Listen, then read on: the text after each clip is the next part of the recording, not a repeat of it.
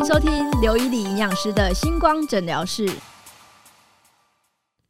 秋冬到了，独居的我是不是应该找一个男朋友来取暖呢、哈，我觉得你买个电暖炉会不会比较快一点啊？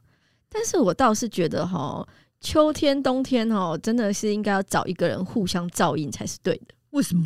因为秋冬啊，寒流来的时候，或是季节变化的时候，猝死的机会很大。猝死到底该怎么降低猝死的几率呢？营养师救我！其实秋天啊、冬天啊这两个季节啊，你会发现啊，看在报章杂志上那种猝死案例就会增加。欢迎收听刘一理营养师的星光诊疗室。大部分猝死的年龄呢、哦，我这边有一个报道是介于四十五岁到七十五岁之间。那原因大部分都是心血管疾病的问题啊，或者是脑血管疾病。年轻人请注意，也不要高兴的太早。如果是二十到四十岁啊，那这一个族群猝死啊，有其中有一个很大的原因是因为激烈的运哦。这边指的激烈运动是上健身房过度了哈。那猝死最常见的原因包括像刚提到心肌梗塞的问题啊，然后还有中风啊，甚至于常看到什么主动脉剥离啦或破裂啦这些。那在生活当中要如何避免猝死这件事情，可能今天的议题真的比较严肃一点，但是呢，我跟大家先分享一下猝死这件事情哈。如果你可能会听用听说的，或是用看到的，但是如果你亲眼见到，你会有什么样的感觉？好，我跟大家 分享一件事情。我有一个同学跟我一样年纪，你知道我营养师年纪也不是很轻了哦，四十几岁了。然后我记得就是在去年的夏天，我们去居酒屋吃饭。毕竟是礼拜五的晚上嘛，隔天就假日，很开心啊！想说，哎、在居酒屋吃饭，就大家一定要点个啤酒，然后可能点个烧烤嘛，然后吃点居酒屋的这些东西。然后我那个朋友男生啊，跟我差不多年纪，然后是公司的一个金融业的一个小主管，然后他比较晚来，他是最晚来，他去停车。然后他一来的时候，我们大家都点好了，啤酒也上了，东西也来了。然后我们就问他说：“哎、剩你还没点，你赶快点吧。”那就拿酒单给他看。结果他就说：“哦，不不不不不，我喝茶。”然后我就想说，奇怪，他怎么转性了？这样，我说你喝茶，我们全部人都异口同声说你喝茶。然后他们就说刘营养师，你看他他他营养师他还喝啤酒哎、我说哎、我这就就休息一下，喝个啤酒这样子啊。后来那个他就跟服务生说他要茶，然后我们全部人想说到底发生什么事啊？然后我们就说哦你要热茶，他就说哦对我最近在看中医调身体，中医说我不能喝太冰的，所以我要热茶。我说夏天大热天假日的晚上你要喝热茶在居酒屋，然后就我朋友就说啊你你比较晚来，我们已经点好了有烧烤啊什么的，这就要给他吃。他说哦不不我今天吃烤鱼就好了。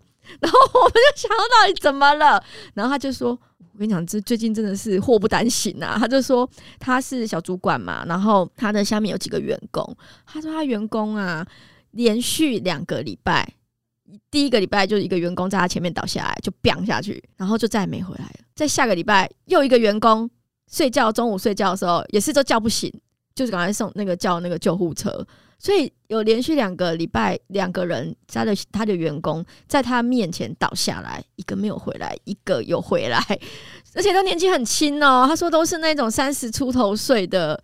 然后也没有肥胖的问题，所以他就说：“哦，所以我这次很紧张，很紧张，你知道吗？我的员工没有很胖，但是我很胖，我会不会下一个就轮到我了？这样子，所以他就开始做保养，开始吃中药，然后开始健身，然后就问我说：‘哎、你都健身都找谁啊？’这样子，然后开始吃保健食品。这是一个真实的故事，因为是我朋友的这个故事，但是他其实也让我们去想一个故问题，就是说。”通常这种猝死，你可能只是在新闻上看到，可能你在广播听到，或是你在网络上看到，你就觉得那不关我事啊，对不对？但你知道吗？猝死就是你知道就是死掉嘛。但是如果你没有死掉，有可能会变成后面有可能是植物人，那你会影响到很多人呢。你可能会拖累你的家人，或是拖累你的朋友。好，这个其实后面会衍生出更多的问题，这是一个一个蛮恐怖的案例。我们后来听一听哦，你知道那一天本来大家可能以前在居酒屋喝酒，可能都是一杯接一杯哦，被他一讲哦，我们那一天大家可能大家两杯就截止了，就再也没有人再再也没有人敢叫酒了哈，因为就觉得听起来很沉重啊，哈。在医院工作，常常会有很多人会问你说啊，那个他的朋友谁谁谁，呃，心脏不好啦，或者是说不舒服，那要挂哪个医哪个医生？那我们可以帮忙，我们就尽量帮忙。那我有一个朋友，他的一个认识的一个洗车洗车行的老板啊，就是有本来就有装心脏支架，然后体重稍微比较胖一点，就是他平常生活其实也蛮忙碌的，应酬可能也蛮多的。然后他就说他那个朋友就是一直反映说他的心脏一直很闷、胸痛，然后不舒服。那跑了大概一两家医院做检查，好像都检查不出来是什么原因这样子，然后就请我帮忙，然后我就说好啊，不然就是看看要不要看一下心脏外科或是心脏内科可以做检查。我就说有很急吗？他就说没有，因为他这个礼拜还会去看其他医院的医生，所以可能你你们家医院挂下礼拜好了，他就想要多检查这样子。我说好，就挂下礼拜二。结果结果礼拜二早上呢，我就一早就接到我朋友打的电话，然后就说呃，伊利啊，那个今天我朋友应该就没有办法过去了。我朋友在礼拜一晚上过世了。然后我听了就啊，怎么会这样？就他说哦，他猝死，就是。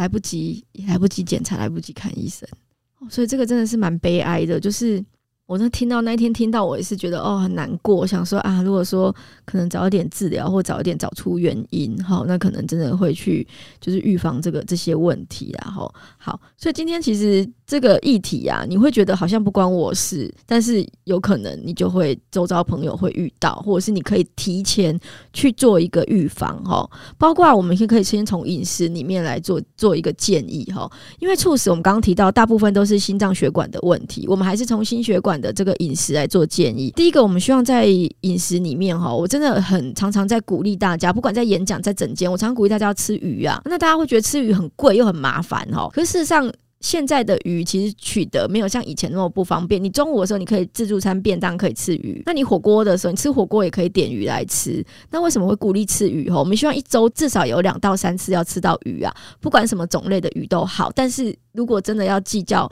鱼里面的 omega 三的脂肪酸比较高的话，像那个最近秋天秋冬季节秋刀鱼很好吃，好。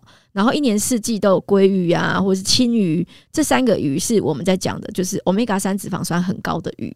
好，所以你可以从这三个鱼里面去做摄取。好，所以鱼的部分，omega 三的脂肪酸它可以帮助你的这个血管比较健康。好，那有助于降血脂的部分。第二个就是蔬菜的部分，我们当然知道要多吃。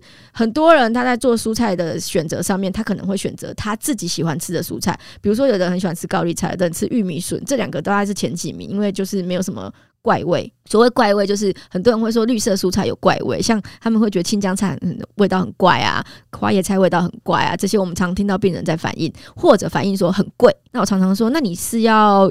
一盘四十块的蔬菜来预防你的健康，还是你要花四五万块来做治疗吃药这件事情？所以换算下来，哎，你可能花了四十块，可能对你来讲会很贵。可是，如果你把它换算成你以后可能得到得病之后，你要一直陆续的拿这些慢性病的药，那你觉得哪一件事会比较好？所以，真的花了四十块、四十五块来买蔬菜，可能对你来讲会比较健康一点。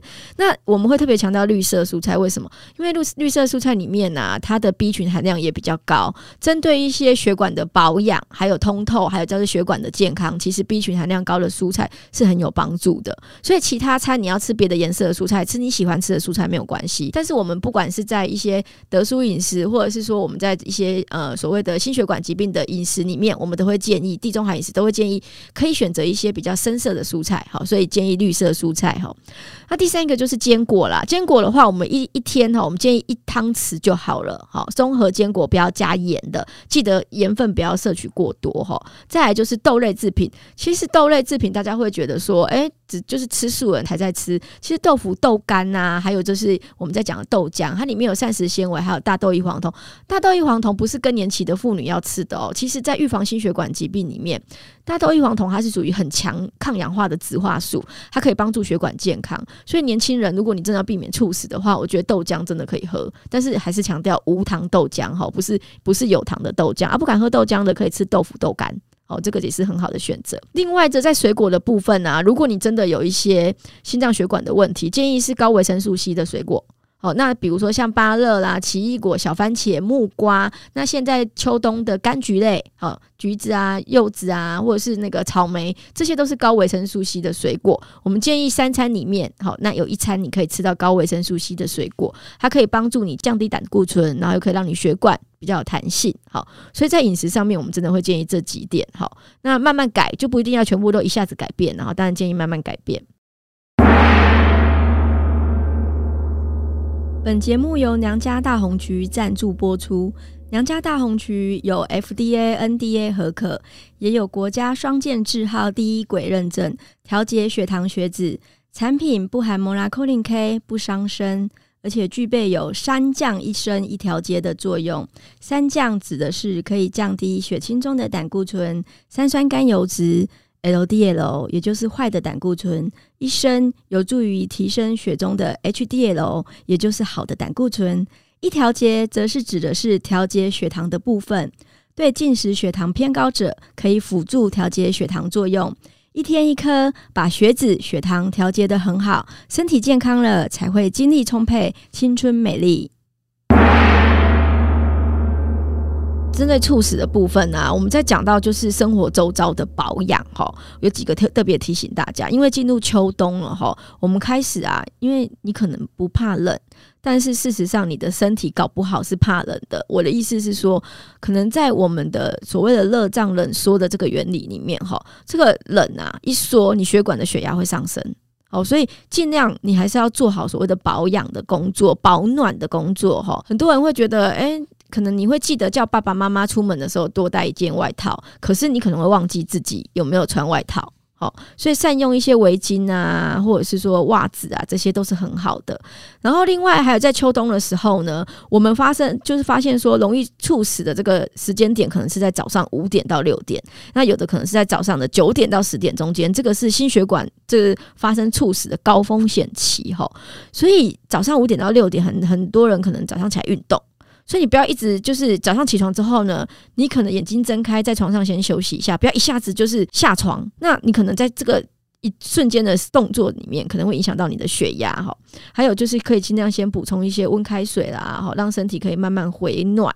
然后还有可以在就是随身携带保暖衣。这个其实我可以分享我阿妈的智慧。我记得我阿妈就是年纪那时候大概七十岁吧。他好，就是因为你也知道，就常常老人家看到一些猝死的新闻也会怕嘛。然后他就是在每次哦，他就会把在睡觉前，他就把他的那个外套，把外套放在棉被里面。然后他起来的时候，他就从那个棉被里面拿出那个外套来穿，那个就是温暖的外套。我觉得这招这招也不错，因为这个真的是可以，就是让你在秋冬的时候可以。穿到温暖的外套哈，所以不管你要半夜起来上厕所，或是早上起床的时候，真的要准备一件衣服哈，就是保暖衣这样子，然后避免大吃大喝，情绪起伏太大哈，就是避免就是短时间内用力，好用力就指的就是上厕所啦，常见很多人就便秘，然后导致这个中风了，也有也有这个问题哈，所以我们一直在强调高纤饮食的重要性。然后还有就是心血管疾病的病人啊，可能在泡汤的时候、泡澡的时候不要饮酒，然后也不要泡太久哦。然后记得补充水分。如果你喜欢爬山啊，或者是说远离人群的一些运动的话，哈，其实我建议就是还是要找人陪同哈，因为毕竟在山上它的温差也会比较大哈，所以这个要特别小心。最后提醒大家。如果要避免猝死的话，哈，真的要控制你的这个三高。如果有三高，真的要用药的话，建议规律服药。规律两个字很重要，不要停自己擅自停药哈。然后要定期的这个做测量，检查自己的血糖、血压、血脂的数据，就是按时的去服药。如果你想减药的话，其实建议我们还是建议要有就是医生来做药物的调整。如果你想要呃用保健食品的话，我们还是建议要跟药物隔两个小时以上。好，所以我们在讲说，诶，在这个秋冬的季节里面，我们希望大家都可以平平安安、健健康康的。然后记得秋冬季节也不要吃太多，好，就是因为你知道，就是天气冷就会想要吃很多。那加入适当的运动才会更健康。好，今天讲的议题是蛮蛮沉重的哈，所以真的要改善这些心血管疾病的问题，避免猝死啊。我们建议改善生活作息，然后让我们的饮食、运动都是规律的，那血管就会恢复适当的活力。最重要的是调整，真的是调整饮食啊，哈，然后充足的睡眠才能够维持身体健康。琉璃营养师的星光诊疗室，下次见哦，拜拜。